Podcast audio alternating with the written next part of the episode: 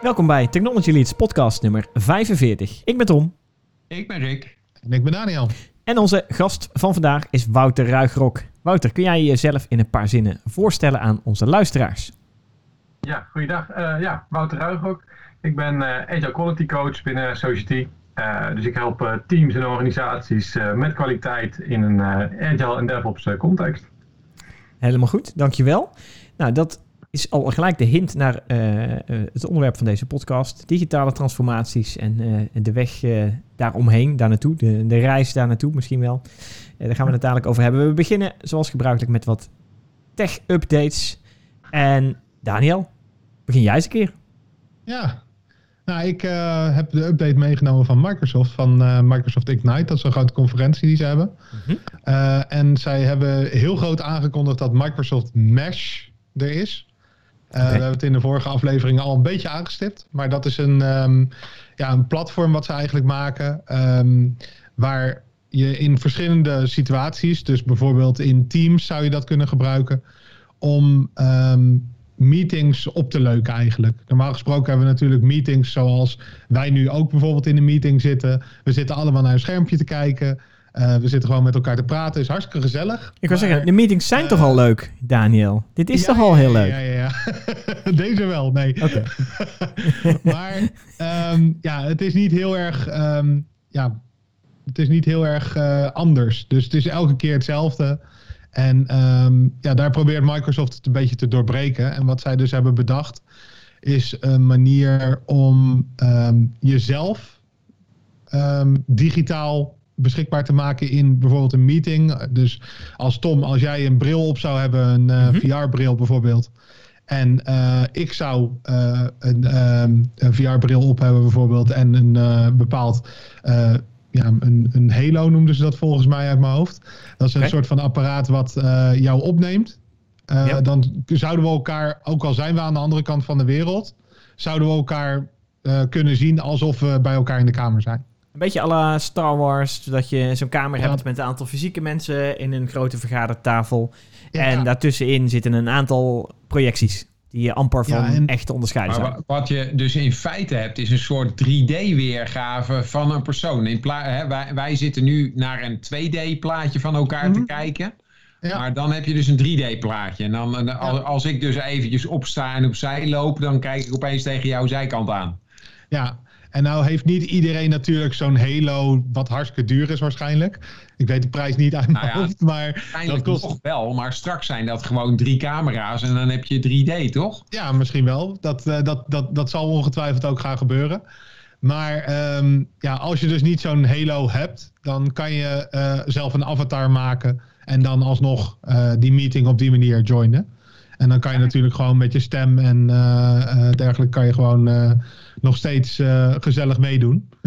maar dan ben je alleen iets minder um, uh, bewegelijk dan de anderen. Oké. Okay.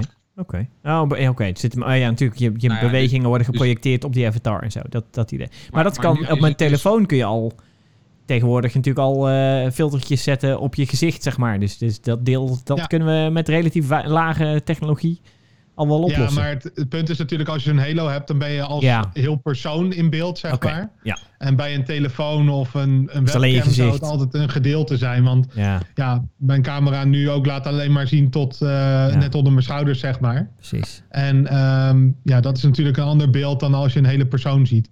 Ja, dus de ja, grote... Misschien de stap naar hybride varianten ook wat makkelijker. Dus als je een deel ja. van het team wel bij elkaar hebt en ja, ja één of twee mensen zitten op afstand...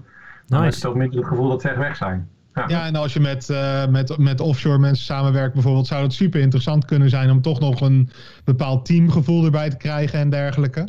Ja. ja we, hadden, we hadden het in de vorige aflevering hadden we het over virtual humans. Nou ja, dat, dat zou natuurlijk ook uh, super interessant kunnen zijn. Dat als je daar nog extra dingen aan toe kan voegen. Dus niet alleen de mensen die je al kent, maar dat je dan bijvoorbeeld een of andere um, ja, nou, robot dan, eigenlijk eraan mee kan voegen. Dan komt Siri dus gewoon ook erbij aan tafel zitten. Ja, ja. dat zou dus dan kunnen. nodigen we Siri, Alexa en de Google Assistant uit. en, en dan gaan wij weg. Zo om die tafel heen. Ja, en dan gaan wij weg. Stappen wij eruit. Mee hebben. Ja, nou ja, we ja. stappen er gewoon uit. Wij gaan gewoon wat anders doen. Ja, Oh ja. Kijk wat er gebeurt. Doen. Daar ben ik ook wel fan van. maar ik zie nog één groot voordeel. Uh, voordeel, ik weet niet of het echt een voordeel is. Maar in ieder geval één groot gevolg van, de, van, van dat mesh. Ik denk dat iedereen straks weer gewoon een, een broek aan heeft. Toch? Je kan niet meer. Uh... ook gewoon hoor. Uh, ja, jij erbij zit. ja. jazeker, jazeker. Maar ja, dat, was, dat is een beetje een dingetje met alle Zoom, Teams, uh, et cetera nou meetings. De, de, wat je wel krijgt is dat je inderdaad dan weer op een andere manier over kleding gaat nadenken. Ja. hoewel, je tegenwoordig heb je allemaal van die mooie filters en zo. Oh ja. Dan kan je gewoon zeggen, van, projecteer maar een mooie smoking hè, met een mooi strikje en zo. En dan, en, ja, terwijl jij gewoon in je, zit je gewoon in je t-shirt. In je pyjama of in je jogging. Ja, of in je pyjama, ja. dat is helemaal makkelijk. Ja. heb je gewoon een green pak aan en dan... Uh... Oh ja. Geen green screen, maar een green suit. Een pak green screen stof. Een green suit. helemaal mooi. Ja, ja, ja, Jongen. Oh, ik ben wel benieuwd, uh, Rick, voor het eerstvolgende echte fysieke seminar, of jij dan met een green suit op komt lopen. Ja. Lijkt me wel wat. Oh ja, dat is wel humor. Om, om, in een echt seminar dan zo te komen. Ja, ja, ja. ja maar het, alleen, het ziet er niet heel erg uit uh, qua kleur. Maar goed. Nee, nee, dat is misschien wel waar. Ja, ja. cool. Maar Mesh, Mesh dus. Ja. ja. Microsoft Mesh. Oké, nou ik ben benieuwd naar, uh, uh, naar de virtuele vind... table setup hier, hier in huis binnenkort. Ja, ik, ja, ik vind het bijvoorbeeld best wel interessant om te zien dat dat dus. Um, ja, dat COVID eigenlijk leidt tot dit soort dingen. Want uh, je ziet dat er toch echt gepusht wordt om, um, ja, om meetings en dergelijke echt te gaan vernieuwen. Ja. Uh, ten opzichte van wat het was. En dat vind ik wel heel erg interessant om te zien dat dat, uh, ja, dat iets wat ja, re relatief saai altijd was, zeg maar. Want meetings vind ik nou niet echt. Um, het meest interessante wat er is, zeg maar. om dan toch te gaan innoveren daarin. Dat vind ik best wel mooi eigenlijk. Dus ja, um, ja. Ah, netjes. ben benieuwd. Wat, uh, laatste vraag hierover. Uh, wat denk je dat de tijdslijn is? Wanneer hebben, wij, wanneer hebben jij en ik dit in huis? Poeh. Wat is jouw voorspelling? Uh, nou, als ik, als ik Microsoft liever aankijk... ja. een paar maanden, nee. ik hoop het. nee joh. Um, dit zal ongetwijfeld uh, echt nog een paar jaar gaan duren voordat dat, okay. um, um, ja, als Beetje het überhaupt al uh, voor iedereen hetzelfde gaat worden natuurlijk. Um, ja. Want je moet natuurlijk wel die halo's en dergelijke hebben. En als je kijkt naar die HoloLens bijvoorbeeld. ja, Rick zei van misschien wordt het wel zo goedkoop later. Uh, dat iedereen het kan aanschaffen. Maar ja. ja. je ziet het bij die HoloLens ook. Die begon met 5000 euro volgens mij, 5000 dollar. En die is niet in prijs naar beneden gegaan. Hm. Want die worden natuurlijk ook elke keer elke zoveel jaar weer vernieuwd. Ja. Nou ja, dat, dat, dat gaat nou niet in één keer heel erg naar de prijs van... Uh, joh, je hebt voor 300 euro heb je, een, uh, uh, heb je zo'n apparaat, zeg maar. Nee, maar ik bedoel, nu krijg je de situatie dat we met thuiskantoren een hele hoop medewerkers, een hele hoop mensen uh, van hun baas een bureau en een bureaustoel krijgen. Dat zijn ook niet de meest goedkope. Nee. Zeker als je een beetje goede ergonomische uh, zit, sta combinatie wil ja. hebben. zijn niet de goedkoopste oplossingen. Dus ik kan me voorstellen dat zoiets toch relatief dan snel binnen handbereik gaat komen. Voor, ja, het, zou, het zou, het zou een, um, um, ja, een extra pakketje kunnen zijn wat je krijgt van je baas. Maar ja. ik, zie dat, ik zie dat niet zo heel erg snel gebeuren. Want um, ja, op grote schaal zie ik dat niet heel erg snel gebeuren met, met, met, ja, met dat soort dingen. Ik zie wel vooral, als je kijkt naar zo'n HoloLens bijvoorbeeld, ik, ik zie nog steeds heel erg de um, toegevoegde waarde van dat uh, je mensen hebt met hele specialistische kennis en dat je die gewoon de reistijd gaat besparen. Ja. Dus ja. dat die bijvoorbeeld, uh, dat je monteurs hebt van bepaalde ja, liften, van misschien wel vliegtuigen, weet ik van wat er allemaal kan zijn. Um, en dat je dan een, uh, een expert bijvoorbeeld gewoon op kantoor laat zitten met zo'n bril, die dan mee kan kijken met andere monteurs. En dat dan um, ja, ze niet de hele tijd uh, hoeven te uh, reizen van A naar B. Ja. dat kan natuurlijk super interessant zijn. Ja, ja. oké. Okay. Ja, maar in ieder geval een aantal jaren. Wat dus. je ook ja. vaak met dit soort technologie ziet, hè, het, er is iets mogelijk. En in het begin denk je van waarom zouden we dat willen? En op een gegeven moment komt er dan een situatie waarin het heel nuttig is. Nou, en dan, uh, dan uh, uh, gaat het opeens heel hard. Ja.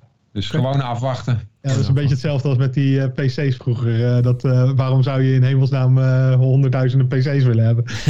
dat verhaal wat we ja, vorige keer ook hadden. Ja, vier, vier PC's voor de hele wereld. Dat is goed genoeg, toch? Ja. ja, Moet je nu eens kijken. Mooi. Oké, okay, nou dan ga ik naadloos door naar mijn tech-item van vandaag. En die is game gerelateerd. Oeh. maar wel oldschool game. Kennen oh. jullie de game Diablo 2? Ja. Gespeeld ook? Diablo 2? Diablo 2, ja. Nee, Wouter? niks. Misschien? Ik, uh, ik heb er wel van gehoord, maar ik heb het zelf nooit uh, niet gespeeld. Niet gespeeld? Oké, oké. Okay, nou, ik, ik heb het zelf wel inderdaad veel gespeeld ook. En er is nu een, een remake uit. Nou ja, dat ze denken, ja, goh, lekker boeien. 20 jaar oud is de game. 20 jaar.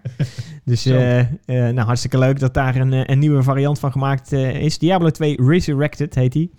En um, ja, ze hebben gewoon geremasterd, zodat hij op consoles, maar ook op een Nintendo Switch console kan draaien. En uh, ja, dat je eigenlijk weer een beetje ja, dat nostalgische gevoel misschien wel terug kan krijgen van Diablo 2. Een beetje opgeleukt. Maar wat het echt de, de meest geweldige feature van dit hele ding is, is dat je je save game van 20 jaar geleden gewoon weer opnieuw kan laden. en dus, die hebben ze nog steeds in een database ergens staan. Uh, nou, vroeger werkte dat iets anders, Rick, met save games. Ja. Toen was er nou, niet in... 20 nou. jaar terug hadden we al internet, dus dat moet gewoon kunnen. Ja, maar de games van 20 jaar geleden, die waren... Uh, de save games daarvan waren al zo groot. Die wilde je toen niet over je modem, uh, je 14k via oh, modemlijntje ja, sturen. twee jaar om te uploaden. ja. waar, waar, zijn die opgeslagen dan? Nou, als je die hebt opgeslagen. Op floppy disk. nee, nee, nee. Wel harde schijven, harde schijven. We hebben het wel over het harde schijven tijdperk, waarin toch wel ettelijke ja, honderden... Nog zo'n harde schijf van 20 jaar geleden. Ja, zelfs dat. ja, ja, ik heb wel wat oude harde schijven liggen nog. Maar er zijn heel veel mensen die uh, uh, hun. Nou, er zijn heel veel mensen. Ik denk, ik weet niet of je het zelf doet. Maar als je nou naar een nieuwe PC gaat, wat doe je dan met je oude? Met name de data die op de oude staat. Gooi je die gewoon weg? Meestal zet je die wel over. Ik zie, uh, op, nee, op Daniel mijn Mac niet. zet ik dat netjes over, want dan ja. uh, plug ik gewoon Time Machine in en mijn Mac zet dan automatisch alles over. Dus ja. dat gaat goed. Ja. Maar met oude PC's die ik heb, nou, dat is gewoon weg. Dat, dat is jammer. Ah, oké, oké. Uh, nou, ik, ik ja, nee, oké. nou, zijn... En ik had ooit nog een hele stapel van die diskettes en die heb ik een paar jaar geleden ook maar gewoon in de vuilnisbak gegooid, want ik had geen enkele computer meer met een diskettendrive. Nee, dus ik denk, ja, daar heb ik niks meer aan, op. Kansloos, kansloos, ja. Nou ja, er zijn ook legio mensen die, uh, en waaronder ik, als ik inderdaad naar een nieuwe PC stapte of laptop of MacBook inderdaad nu uh, en gewoon thuis een NAS heb staan, dan gaat die data daarop. Uh, mm. Eigenlijk de harde schijf haalde ik er vaak uit. Die ging ook nog wel eens mee naar een volgende PC. zodat je data eigenlijk gewoon bewaard blijft. En dat werd dan de, niet de opstartdisk, maar de storage disk. dus ja, de kans dat je nog oude save games hebt, als je dat mechanisme hanteert, is vrij groot. En uh, ja. Uh, dan moet het wel twintig jaar lang een backup uh, overleven. Dat, uh, dat doet ja. het bij mij meestal niet hoor. Ja, ja, ja, ja, Zit er niet toevallig een wachtwoord op? Ik weet het niet, ik weet het niet. Dat is een goede vraag. Dat, dat is ook nog wel eens een dingetje. Ja. Van wat was mijn wachtwoord 20 jaar geleden? Ja. ja. Nee, dat was toen niet. Dat was de, op Safe Games zit er geen wachtwoorden op. Nee. nee. Zeker 20 jaar geleden niet, joh. Nee, joh. Toen was je al lang is hij al uit of niet? Of komt hij uit? Hij komt uit. Even kijken hoor. Uh, even zien, even zien, even zien. Staat het erbij? Dus even kijken. Want die wil jij natuurlijk meteen op de Nintendo Switch. Ik wil hem op de Switch gaan spelen, ja. Ja, dat dacht ik al. Ja, ja, ja, ja, ja. ja het is gewoon leuk. Het is gewoon geweldig. Het is gewoon... Uh, ze hebben nu gewoon... Ja, ze hebben cross-save abilities. Dus uh, platform, uh, console en, en PC hebben ze mogelijk gemaakt. Even kijken. Ik kan, ik kan even geen datum vinden. Nou, ik zoek het daar nog wel even op. Als ik hem vind, dan uh, laat ik het nog wel even weten. Ja.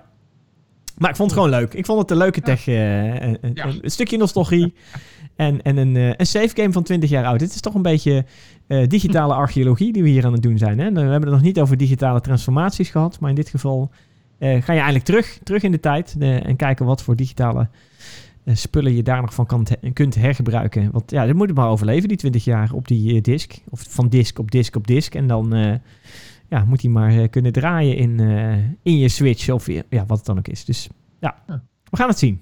Als ik resultaten heb, dan horen jullie er meer van. later in 2021 geeft hij aan. Oké, kijk. Nou, dankjewel voor het opzoeken. Dus. Nou, dan hebben we nog even. Komt eraan. Ja. Komt eraan. Je hebt tijd om naar je save game op te zoeken. Ja, ja, ja, ja precies, precies. Inderdaad. Goed punt. Uh, Rick, wat is jouw tech-update? Ik wilde eens even kijken naar um, uh, ja, het gebruik van milieuvriendelijke energie. En ik kwam een artikeltje tegen uh, waar ja, toch wel een klein beetje tot mijn verrassing blijkt dat juist in Afrika, wat over het algemeen niet bij mij onmiddellijk het imago heeft dat het helemaal voorop loopt, ze al 70 jaar lang geothermische energie gebruiken, oftewel aardwarmte. En nou blijkt dat in Kenia, daar is een of andere uh, breuklijn in de aarde, waardoor dus heel veel aardwarmte beschikbaar komt. En uh, daar hebben ze dus enorm grote energiecentrales die dus gewoon op basis van aardwarmte elektriciteit opwekken. En toen ik dat las, dacht ik, ja, verdraaid. Want er zijn veel meer plekken in de wereld waar je heel veel aardwarmte hebt. Hè. Ik, ik ben zelf IJsland. ook wel op een paar verschillende plekken geweest. Hè. Vooral in vulkanische gebieden natuurlijk. Hè. Maar neem bijvoorbeeld het Yellowstone Park in uh, de Verenigde Staten. Maar ook het eiland Santorini in Griekenland. En nou, IJsland? Nou, zo zijn er nog... Dicht bij huis. IJsland? IJs, oh ja, IJsland, zeker. Um, en op dit moment is uh, zonne-energie eigenlijk nog lang niet uitontwikkeld. Mhm. Maar uh, geothermische energie is minder dan 1 twintigste van wat er nu aan zonne-energie is. Terwijl het grote voordeel van geothermisch is, het is 24 uur per dag gewoon beschikbaar. want zonne-energie doet het niet als de zon uh, niet schijnt. Windenergie doet het niet als de wind gaat liggen. Maar geothermische energie is er altijd. Dus ja, toen dacht ik van hé, hey, wat, wat, gek dat we daar eigenlijk nog helemaal niet zoveel over uh, horen. Terwijl dat een, een enorme potentie heeft. Dus ik ben benieuwd waar dat naartoe gaat. En, en ja, ik vond het gewoon mooi om te zien dat ze in, uh, in Kenia dat dus al 70 jaar lang gebruiken. Ja, dat is zeker mooi inderdaad. En je ziet natuurlijk wel langzaam kleine oplossingen lokaal komen. Ook gewoon hier in Nederland uh, bij huizen waar warmtepompen natuurlijk als technologie. Ja. is natuurlijk geen geothermische warmte die je echt gebruikt. Hè? Niet, niet op die schaal die jij beschrijft. Nou, maar als we wat dieper gaan. soorten warmtepompen natuurlijk. Ja. Want je hebt warmtepompen die gewoon op elektriciteit werken. Maar je hebt ook waar aardwarmte wordt Precies. gebruikt. Hè? Dan moet Precies. je dus een pijp uh, de grond inslaan. Uh, ik, ik, weet niet hoe diep, maar vrij diep. Ja. En dan uh, water er doorheen en klaar. Ja, ja, ja, ja, ja. ja dat is waar. Ja, en ja, ik wou zeggen, ja, het verschil tussen zonne-energie en aardwarmte-energie is dat die aardwarmte op een gegeven moment op is. Maar ja, dat duurt natuurlijk wel eventjes voordat onze aardwarmte nou, op is. Als de aardwarmte op is, dan hebben we op de hele aardbol sowieso wel een probleem, denk ik. ja, ja, ja, ja, ja. En ik wou zeggen, zonne-energie is eindeloos, maar... Ja, die, die aardwarmte die doet het al een paar miljard jaar. Dus dat, uh, dat gaat nog wel even door, denk ja, ik. Ja, ja, ja, dat is maar waar. wat trouwens dan wel een hele mooie business case wordt voor bijvoorbeeld Afrika, maar ook andere gebieden, is uh, export van energie. Want uh, daar heb je dan gewoon permanent energie. Dus je kan dat heel makkelijk exporteren. En je kan enerzijds natuurlijk elektriciteit exporteren. Maar anderzijds, dat was van de week was er ook een nieuwsitem uh, dat er een lobby is in Nederland om meer met waterstof ja. uh, te gaan doen. Zeker. Nou, en, en dat, ik vind dat nog steeds verbazend dat zo'n lobby nog aan het begin staat. Want ik roep al 40 jaar dat we over moeten op waterstof. Nadat onze natuurkinderleraar dat in, in de klas gewoon heeft laten zien. Van joh, je doet twee uh, elektroden in het water. En aan de ene kant heb je zuurstof, op de andere kant waterstof. Toen dacht ik al van nou, dat Geweldig. is de manier om, om uh, zonne-energie en windenergie en zo allemaal op te slaan. En uh, nou ja, da, da, gelukkig wordt daar nu meer uh, aandacht aan gegeven. Dus ik ben heel benieuwd. En da, dan zou je dus bijvoorbeeld in Afrika heel mooi waterstof kunnen maken. En dat dan weer exporteren over de rest van de wereld. Oké, okay, oké. Okay, ja. Ja, ja, ik zat net te denken, hoe ga je dat transporteren dan? Inderdaad, op kabels uitrollen. Dat is natuurlijk één manier, maar... Nou nee, maar waterstof, waterstof is prima. Gewoon, net als alle andere gas kun je gewoon transporteren. Het zij op schepen, het zij in pijpleidingen. Ja, ja, ja. Nee, helemaal waar. Helemaal waar. Ja, klopt. Dus dan ja. krijgen we straks allemaal waterstoftanks in auto's en dergelijke. Die zijn er al. Ja. Maar dan wordt de volgende hype naar elektrische auto's, uh, Tesla's. en dan hebben we dat tekort weer straks. Nou, nee, maar een van de, van de pleidooien is ook. Want in Nederland willen we nu heel Nederland aardgasvrij maken. Maar er ligt een fantastisch leidingennetwerk waar gas doorheen kan. Nou, daar kan je gewoon waterstofgas doorheen doen. Ja. Dus, is dat dezelfde, uh, daar is Groningen ook blij mee. Is dat dezelfde kwaliteit buizen waar waterstof ook doorheen mag? Nou, daar zullen ze waarschijnlijk nog even naar moeten kijken. Ja, want ja, ja. Okay. Uh, de dichtheid van waterstof is wat kleiner, dus dat ontsnapt makkelijker. Ja, ja.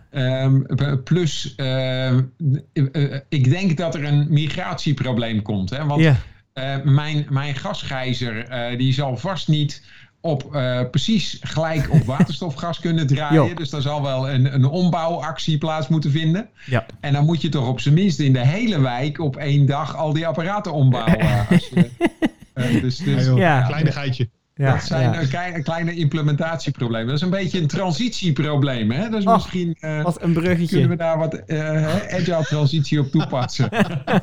maar dat zeg ik ook, dat het zomer doen dan. Maar dat, uh, Oh ja, in de zomer doen. Ja, ja, ja, ja goed idee. Ja, ja dat is waar.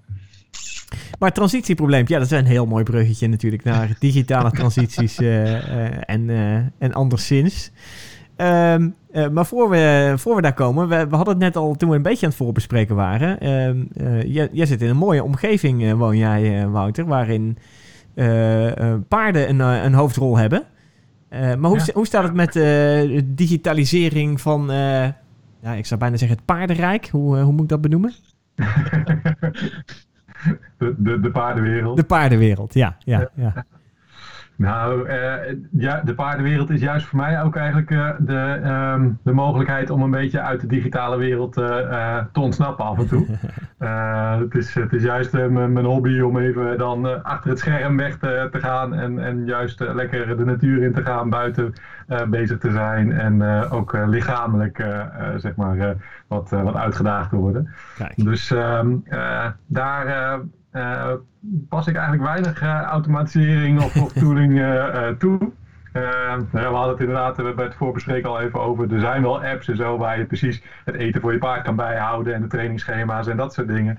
Maar veel verder dan dat gaat het op het moment uh, in ieder geval bij ons uh, nog niet. Oké, oké. En, ja, en, en, de paardenwereld was van de week uh, helemaal opgeschrikt door opeens een virus. Hè? Dan, ja hebben we bijna het coronavirus een beetje onder controle. En dan is opeens de hele paardenwereld weer van slag uh, door een ander virus. Ja, ja, dat, uh, daar, uh, nou ja, je zag wel wat overeenkomsten inderdaad waar we op nog veel grotere schaal dan met, met COVID mee te maken hebben. Maar in, in Valencia was er inderdaad een uitbraak van een, van een paardenvirus op een groot concours waar ja, meerdere honderden paarden bij elkaar waren. En ehm, uh, nou ja, dat heeft de, de wereld wel eventjes, uh, de, de paardenwereld wel even op zijn kop gezet. Want nou, we zagen daar zelf de taferelen eigenlijk dat mensen toch snel daar weg wilden om ja, weer terug naar huis te gaan. Maar ja, goed, dat is natuurlijk met een virus is dat niet verstandig om dan juist iedereen weer te laten gaan reizen. dus nou ja, je ziet dat nu ook een hoop wedstrijden. Ik zou zelf ook bij een wedstrijd gaan, gaan helpen eind van deze maand. Eh, maar die zijn allemaal nu eh, ge geannuleerd. Uh, als die überhaupt door hadden gegaan vanwege de, de, coronamaatregelen natuurlijk. Maar ze hebben nu internationaal eigenlijk alles ge geannuleerd. Dus ja, dat, dat was wel even, ja, is wel, wel even heftig. En nou, hopen dat dat allemaal toch snel ook onder controle is. Ja, toch wel uh, bijzonder dat, uh, dat het uh, ook Valencia is. Want daar, daar was bij COVID was daar ook een dubieuze rol voor Valencia. Want ik weet nog dat toen een voetbalwedstrijd een hotspot was aan het begin van de COVID-uitbraak vanuit volgens mij Atalanta Bergamo tegen Valencia was dat of zo. En nu weer een uitbraak. Ja, die, die had ik dus, niet meer bedacht. Nee. Maar nu je het zegt. ja, ik denk, ik, die Spanjaarden, jongen, jongen, jongen. Ja, ja, ja dat, uh, nou, die staan niet zo lekker op de kaart. Nee. nee. Is het dan ook, toeval. Ja, is het ook nog zo dat in de paardenwereld, uh, want er wordt volgens mij ook best wel een hoop bijgehouden van alle paarden uh, op nou, paspoortenachtige uh, dingen, neem ik aan. Ja. leeft daar een, een vaccinatiepaspoort of is dat eigenlijk, zit dat gewoon impliciet in, in de paspoorten die de paarden al hebben? Um, nou, nee, dat leeft daar wel. Uh, sowieso uh, hebben ze natuurlijk, als je met een paard op wedstrijd gaat, moet je aantonen dat hij uh, ingeënt is. Oh, ja. en dat hij dus tegen nou, met name influenza-virussen en zo, dat dat allemaal die entingen op orde zijn. Ja. En wat dat betreft gaat er ook dit jaar wel regelgeving veranderen. Dat we uh, we hebben een kleine pensioenstal aan huis, maar wij moeten dus ook vanaf uh, dit jaar gaan registreren welke paarden hier allemaal staan. En uh, oh ja. nou ja, daar wordt ook bijgehouden dat welk paard wanneer waar is. Dus ja, in dat opzicht komt daar ook wel een stukje digitalisering om de hoek kijken hoor. Maar ja, dat wordt allemaal geregistreerd. Maar een hoop gaat toch nog wel analoog eigenlijk. Want het is gewoon een boekje wat met het paard meegaat waarin staat dat hij ingeënt is door de dierenarts. uh, dus geen, dat staat uh, niet centraal in een database geregistreerd. Nee, nee. Dus, uh, dus geen 5G-chips en zo zoals... nee, ik weet niet. Nee, nee. Ja, we hebben allemaal nou ja, je, je hebt nu bij honden en katten heb je natuurlijk ook van die chips die ja. gewoon onderuit gezet worden. Hebben ze dat bij paarden nog niet? Ja, ja, je hebt een paar ook, maar dat is puur ter identificatie, zeg maar. Daar staan nog geen medische gegevens op. En, en uh, daar worden vaccinaties uh, of zo wordt daar niet erbij gehouden. Maar uh, ja, ter identificatie, die chips zitten al wel in paarden inderdaad. Ja. Dus dat, dat is zeker al wel, wordt altijd gebruikt, ja. Oh ja, en dat is waarschijnlijk ook het alternatief voor de oormerken die koeien hebben. Want dat vind je op een concours waarschijnlijk niet zo mooi als we die grote gele oorbellen hebben. Nee, dit is iets subtieler inderdaad. Dat, esthetisch wat beter verantwoord. Oh, ja, ja. Allemaal low-tech. Ja, ja, ja, nog redelijk low-tech. Allemaal, ja. Nou, van low-tech naar, uh, naar high-tech of naar, uh, naar in ieder geval meer tech in de, in de digitale transformatiewereld. Uh, wat, wat is daar op dit moment uh, gaande? Wat, wat zijn daar, nou we hebben het over tech-updates. Zijn daar nog wat tech-updates te noemen, Wouter?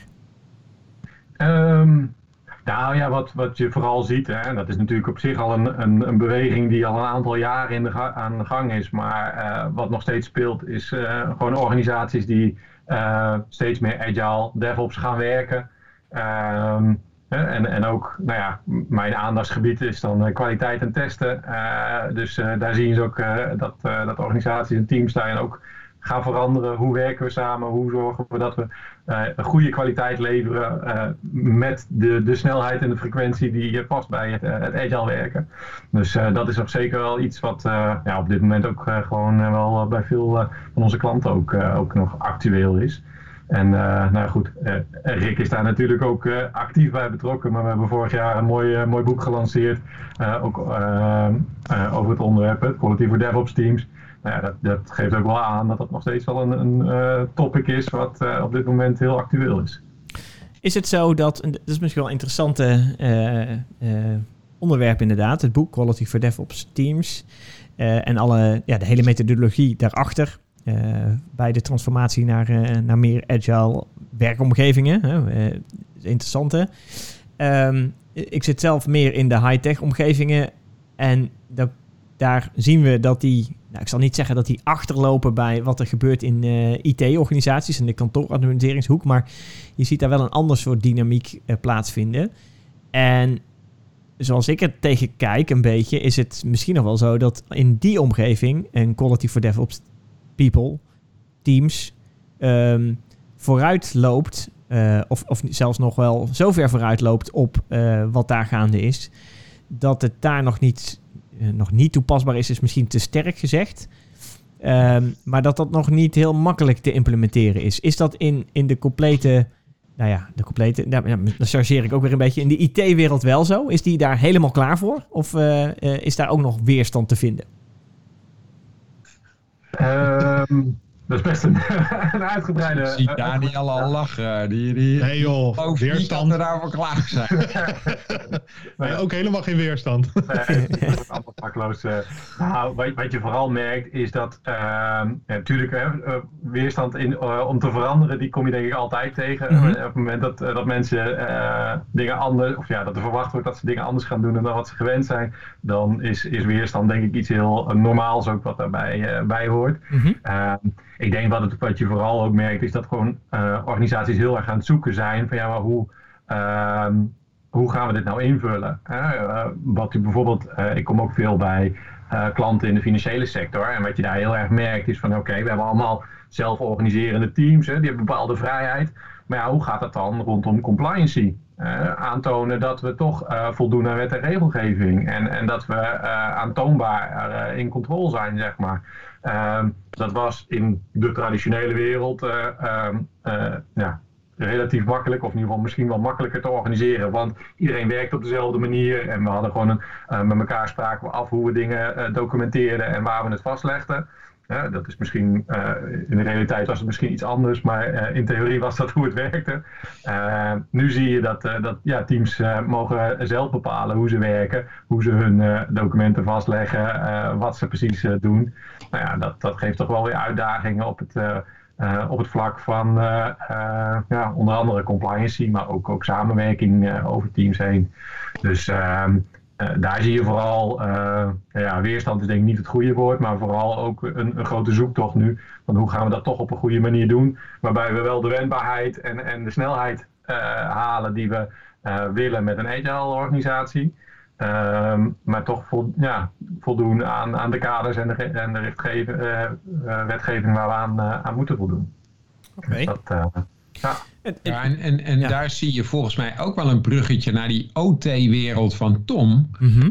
Want da daar heb je natuurlijk ook te maken met een bepaalde vorm van compliancy. Al is dat misschien niet altijd aan wetgeving, maar ook gewoon aan marktstandaards en dat soort dingen.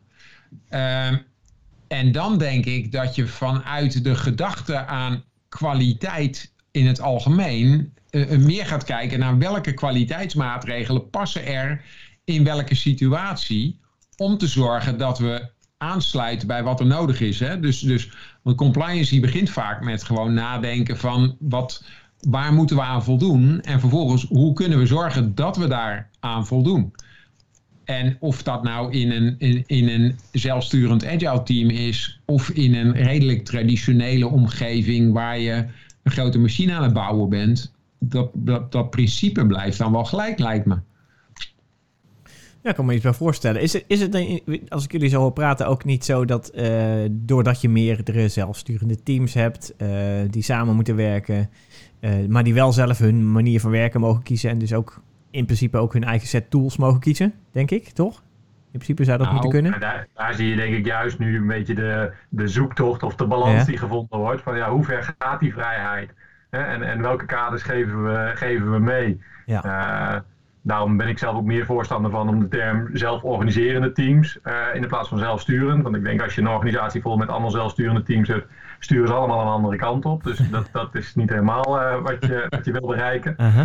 Uh, dus ja, we zien dat ook gewoon bij, bij veel van klanten. Dat ze, nou, eerst gaven ze eigenlijk het hele speelveld vrij en, en kies zelf je tooling maar. Uh, nou, daar komen ze wel een beetje van terug. Van, ja, dan krijg je een wildgroei aan tooling. We weten niet meer hoe we het moeten onderhouden. Uh, uh, we kunnen dingen niet uitwisselen over teams heen. Dus nou, die gaan steeds meer naar bijvoorbeeld paved road principes. Waarbij je eigenlijk een soort van standaard set aan tooling ehm, beschikbaar maakt voor de teams. En het makkelijk maakt voor de teams om dat te gebruiken ze hebben nog steeds wel de vrijheid om daarvan af te wijken. Maar goed, dat brengt wel bepaalde uh, verplichtingen voor die teams met zich mee. En dan zijn ze zelf verantwoordelijk dat ze toch compliant zijn. Of dat ze toch kunnen, uh, het kunnen vastleggen op een of andere manier bijvoorbeeld. Ehm, maar als ze die paved rood gebruiken, ja, dan ga je toch naar een beetje standaardisering toe. Eh, en, en krijg je iets meer uniformiteit over de teams heen. En dat, dat, dat werkt denk ik best wel, wel goed. En dat zie je ook steeds meer gebeuren nu.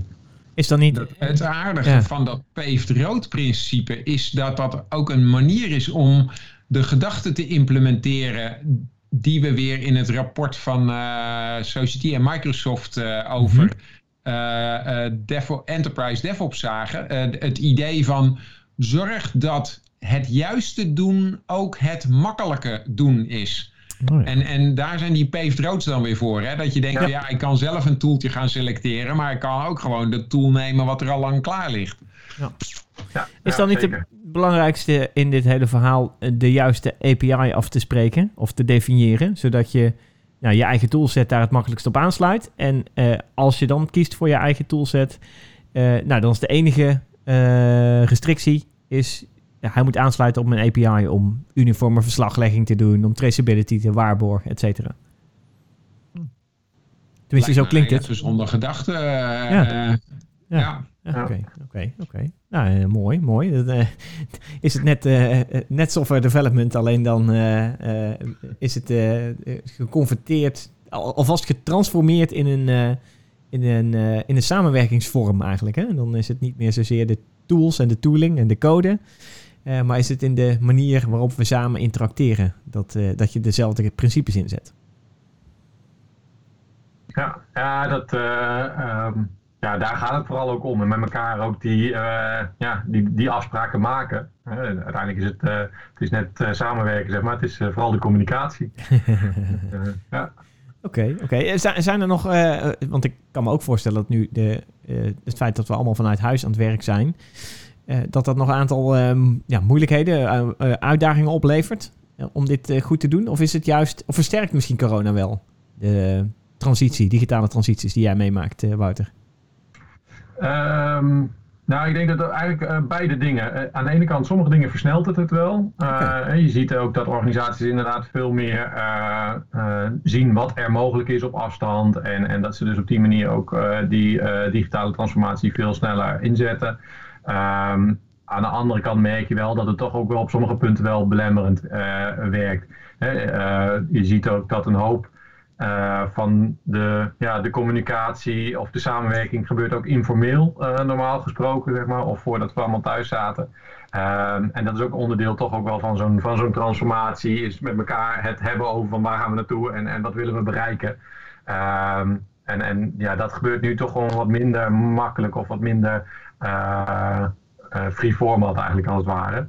Dus dat, daarin zie je wel dat nou ja, teams meekrijgen in die verandering. Wat gaan we, waar gaan we heen? Waarom doen we dit? Dat is toch soms wel wat, wat lastiger, omdat je niet meer die informele contactmomenten hebt waarin je nog even ja, bij het koffiezetapparaat het erover hebt van ja, wat, wat willen we hier bij elkaar naartoe? wat willen we bereiken? Ja, dat, dat, dat merk je wel verschil in.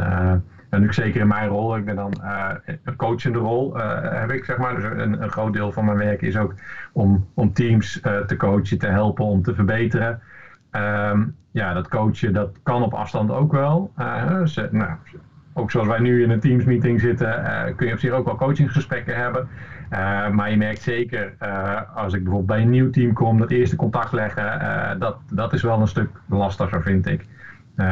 Dat, ja, je moet toch een vertrouwensband opbouwen. En die, dat gaat makkelijker als je al elkaar al een keer in persoon hebt ontmoet en gesproken. dan als je dat zo op afstand moet, moet doen, is mijn ervaring in ieder geval. Ja, en wat je vooral mist is de wat informelere contacten. Om, om een beetje de, de, ja, mensen op die manier een beetje te leren kennen en, en ook wat vertrouwen te laten winnen. Want. Ik, ik merk dat ook wel. Ik ben pas zelf in een nieuwe opdracht gestart. Nou, daar, ik, ik, ik ben één keer daar op kantoor geweest om dan een stukje hardware op te halen. Maar dat krijg je dan gewoon bij de service desk. En dus alle mensen waar ik mee samenwerk, heb ik nog nooit in het echt ontmoet. En, en uh, alleen maar in gereguleerde meetings. Dus ja, dat is toch allemaal vrij afstandelijk. En, en je leert mensen niet echt kennen. Maar jullie doen geen borrels of zo? ik, in dit project heb ik nog geen borrel gehad. Ik heb wel een lunchmeeting gehad, maar ik was de enige die ook brood voor zich had liggen. En toen dacht ik, ja, dat durf ik nou niet te gaan zitten eten met al die onbekende mensen voor me. En die, nee. Je, je ziet toch wel dat, dat mensen het op andere manieren oppakken natuurlijk, dat sociale kant. Hè? Dus, Van koffiesessies tot uh, borrels tot, ja. Precies, ja. ja. dat gebeurt natuurlijk steeds meer inderdaad, ja.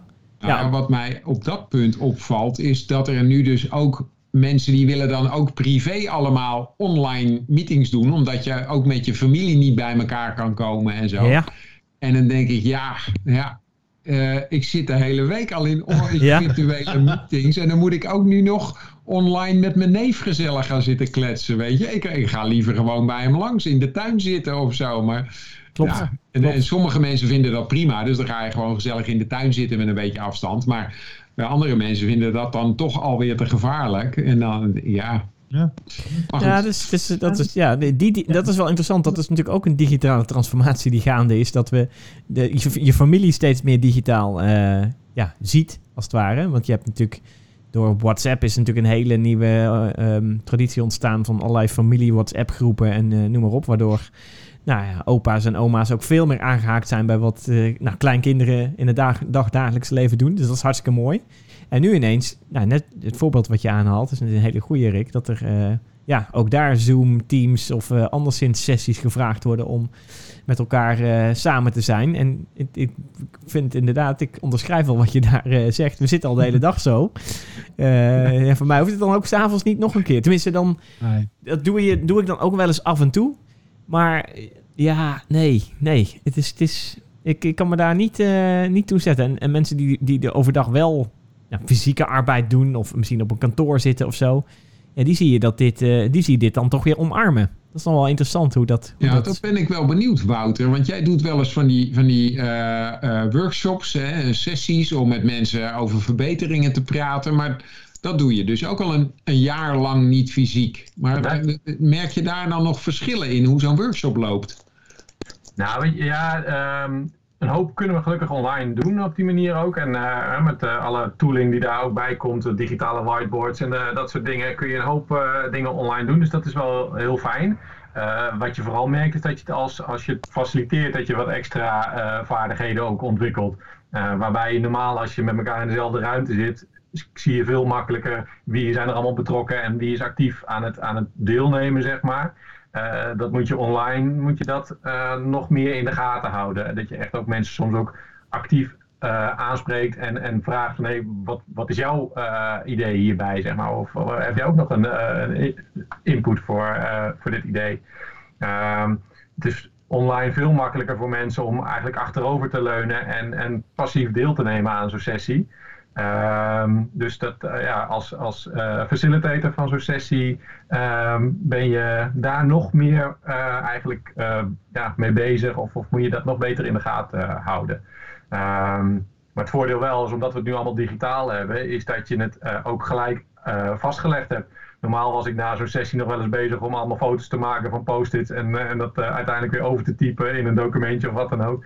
Nou ja, dat hoeft nu gelukkig allemaal niet meer, want je hebt nu gelijk al een screenshot en het, uh, het is al gelijk gedigitaliseerd. Dus misschien dat ik dat ook wel meeneem naar de, de, de, offline variant, dat we toch wat meer werken met digitale whiteboards of zo. Dat, dat vind ik wel een, een vooruitgang. Want daar ging nog wel een hoop tijd in zitten soms. We hadden het er net al heel kort even over, maar dat hybride lijkt me helemaal interessant in de toekomst natuurlijk. Van, hoe ga je daarmee om? Want uh, ik merk nog steeds dat het bij heel veel mensen gewoon super lastig is om hybride meetings te houden. Ja. Want mensen willen toch in person, of er zijn heel veel mensen die graag in person willen. Er zijn anderen die weer liever hebben dat het, dat het via ja, bijvoorbeeld een Teams, een Zoom of whatever gaat. En um, ja, wat doe je dan als trainer ook? Zeg maar. Of wat doe je als... Ja, uh... jij bedoelt met hybride dat er een paar mensen wel bij elkaar zitten en de, de rest niet. Ja. Maar daar heb ik net een hele mooie oplossing voor gehoord. Dat, eh, dat noemen ze geloof ik mesh, toch? Precies. Ja, voordat dat bij iedereen uitgerold is. nee, maar... Ja, nee, maar... maar, maar, maar, je hebt wel de situatie dat op dit moment in lockdown zit iedereen gewoon thuis. Dus dan is iedereen virtueel. Maar op het moment... Nou, oké. Okay, ik, ik, de mensen die ik over het algemeen tegenkom, die zitten allemaal thuis. Ja. En, en, uh, maar, maar straks, als we weer gedeeltelijk naar kantoor mogen, dan gaat dit uh, inderdaad opspelen. Want wat ik me nog herinner, kan je nagaan hoe ik dat zeg, maar dat is natuurlijk al een jaar geleden dat ik voor het laatst een, een meeting op kantoor heb gehad. Waar, waar we inderdaad dan toen ook alles mensen hadden die via Teams aanhaakten. Maar dat was al gelijk veel moeilijker. Want die mensen die om tafel zitten, die, die knipogen even naar elkaar of zo en dan, dan, dan, gebeurt er wat. En, en die mensen die dan via een camera mee zitten te kijken, die zien dat allemaal niet. Want wij zien nu allemaal elkaar recht van voren. Maar als jij in zo'n hybride vergadering deelneemt, dan zie je de helft van de mensen zie je dus een beetje van de zijkant of zo. Ja. Ah, en ik denk dat dat inderdaad alleen maar, want nu gaat het natuurlijk altijd over het, nieuwe normaal. Wat gaat het nieuwe normaal worden uh, als, als uh, we uit deze lockdown situatie komen? Nou, dan gaat nog meer inderdaad dat er een deel op kantoor is en een deel juist niet. Want we zagen al voor de lockdown, zagen we al dat, tenminste bij mij, veel klanten op dinsdag en op donderdag was er nooit meer ergens een werkplek te vinden, want dan was iedereen op kantoor. Uh, nou ja, dat wordt volgens mij alleen nog maar meer omdat er naar minder werkplekken gegaan wordt en, en er verwacht wordt dat het meer verspreid wordt. Ja, dus volgens mij de situatie dat je met allemaal tegelijk bij elkaar bent. Maar ik vraag me af of we dat nog veel gaan meemaken uh, in de praktijk. Dus die, uh, die hybride variant, volgens mij is dat iets waar, ja, waar we zeker mee, mee te maken gaan krijgen. Ja, ik denk dat we ook veel meer, um, als je kijkt naar onze vergaderruimte bijvoorbeeld, die worden veel meer uh, gemoderniseerd, denk ik, de aankomende tijd. Ja. Uh, om, om dit soort dingen, wat Rick net ook zegt, van joh, dat je van één kant uh, een camera hebt en dat daar dan alleen maar mensen van één kant zichtbaar zijn en dat je ze niet, niet heel goed gaat volgen. Ik denk dat ze daar meer in gaan investeren, bijvoorbeeld. Dus dat bedrijven gewoon zeggen van joh, we gaan echt serieuze meetingroom apparatuur gaan we, gaan we inregelen voor, voor ja, die hybride meetings. Want dat maakt het gewoon veel fijner en dergelijke. En dat zorgt er ook uiteindelijk voor dat je, ja, dat je denk ik ook op een betere manier kan samenwerken in, uh, in dat geval. Want uh, ja, jij gaf dat net ook al aan, Wouter. Um, van joh, dat, dat samenwerken tussen teams en dergelijke, dat is ook altijd wel een, uh, ja, een belangrijk onderdeel. En hoe, hoe kan je dat zo goed mogelijk stimuleren? Ja, ik denk dat dat met um, zulke soort dingen alleen maar beter wordt. Ja. Ja, dus eigenlijk zie je op, op twee fronten een digitale transformatie. Aan de ene kant van uh, de, de, de dienstverlening zelf van, van uh, je, je organisatie, van die gaat steeds meer digitaal. Maar ook de manier waarop we werken, dat is eigenlijk ook wel een, een digitale transformatie op zichzelf. Want we gaan steeds meer uh, die techniek inzetten om, om samen te werken met elkaar, om mm ja, te komen tot, tot goede diensten en goede producten. Ja. Ja, helemaal goed. Helemaal goed. Nou, de, de digitale transformatie is, is op meerdere vlakken in, op volle snelheid bezig. Dat hoor ik al wel. Zeker. Helemaal goed, helemaal goed. Nou, als ik naar de tijd kijk, zijn we alweer bij het einde gekomen van deze podcast. Time flies. Uh, dus ik wilde je eigenlijk uh, van harte bedanken, Wouter, voor je, voor je verhaal. ja, leuk om erbij te zijn. Helemaal goed. de luisteraars ook bedankt voor het luisteren. en ik zou zeggen, tot een volgende podcast. Tot de volgende keer. Tot de volgende keer. Tot de volgende.